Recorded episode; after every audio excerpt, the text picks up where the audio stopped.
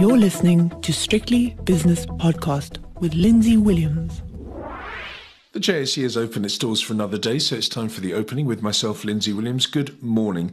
Quite a quite a steady-ish day, which is nice. It's nice to be steady rather than these wild swings that we've been seeing. Let's start with the Stock Exchange News Service of the JSE Securities Exchange. PPC has come out with an operational update, and the share price behaving favourably to that update, uh, up five percent currently, and also an update from Balwin Properties. As yet, that share is untraded.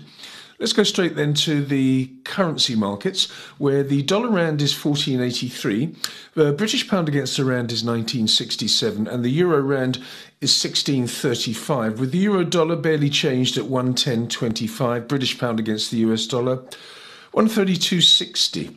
Okay, commodities now. The gold price is still shocked after its two week precipitous fall, so it's licking its wounds. 1919 down $17 an ounce this morning.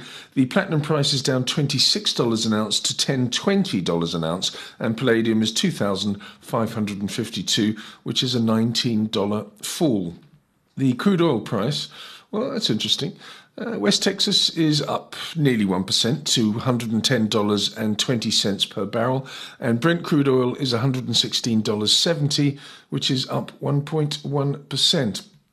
What happened in the States last night? Well, uh, yeah, it was a pretty good session actually. The Dow Jones was up three quarters of a percent, the S&P 500 up 1.1, and the Nasdaq was a near two percent winner. In the Far East this morning, Tokyo is an impressive 3% up, 816 points. It's a big move. Shanghai up a third of a percent, and the Hang Seng in Hong Kong up one and a quarter percent, with the all share in Sydney. That is a 0.6 percent gainer. The US 10 year Treasury bond yield keeps on edging higher. It's now 2.40% and looks as though it's going higher. The South African 10 year bond yield is 9.82%.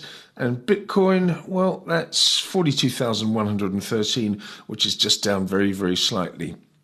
Looking forward to this afternoon. The S&P 500 futures are essentially unchanged. People are a little bit tired of that market at the moment, not knowing what to do this, with it this morning. Anyway, for the record, 400 points off the low that we saw three and a half weeks ago. It's 4,507. Let's have a look at some of the movers on the JSE after around about half an hour of trading. Okay, early doors. The price of Karoo is up 3.5%, Northam Platinum up 2 and 2 thirds, Thungela Limited up 2.1%, Alphamin up 2.1% as well, and Steinhoff has also gained 2.1%.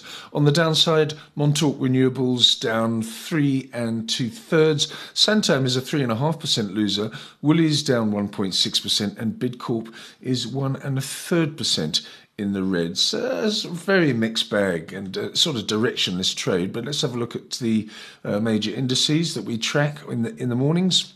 I've got the resources up just over half a percent. Industrial shares down very slightly. Financials exactly unchanged. The all share itself is 0.2% to the good at 75,894. And the top 40 index is up very slightly to 69,244. So a very quiet, gratifyingly so, start to the day. I'll be back later on with Wayne McCurrie for Wayne on Wednesday. He's from FNB Wealth and Investment.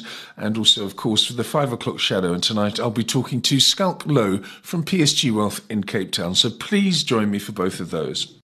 The views and opinions expressed in these podcasts are those of Lindsay Williams and various contributors and do not reflect the policy, position, or opinion of any other agency, organization, employer, or company associated with strictlybusinesspodcast.com. Assumptions made on the analyses are not reflective of the position of any other entity other than the speaker or the author. And since we are critically thinking human beings, these views are always subject to change, revision, and rethinking at any time. Please do not hold us to them in perpetuity.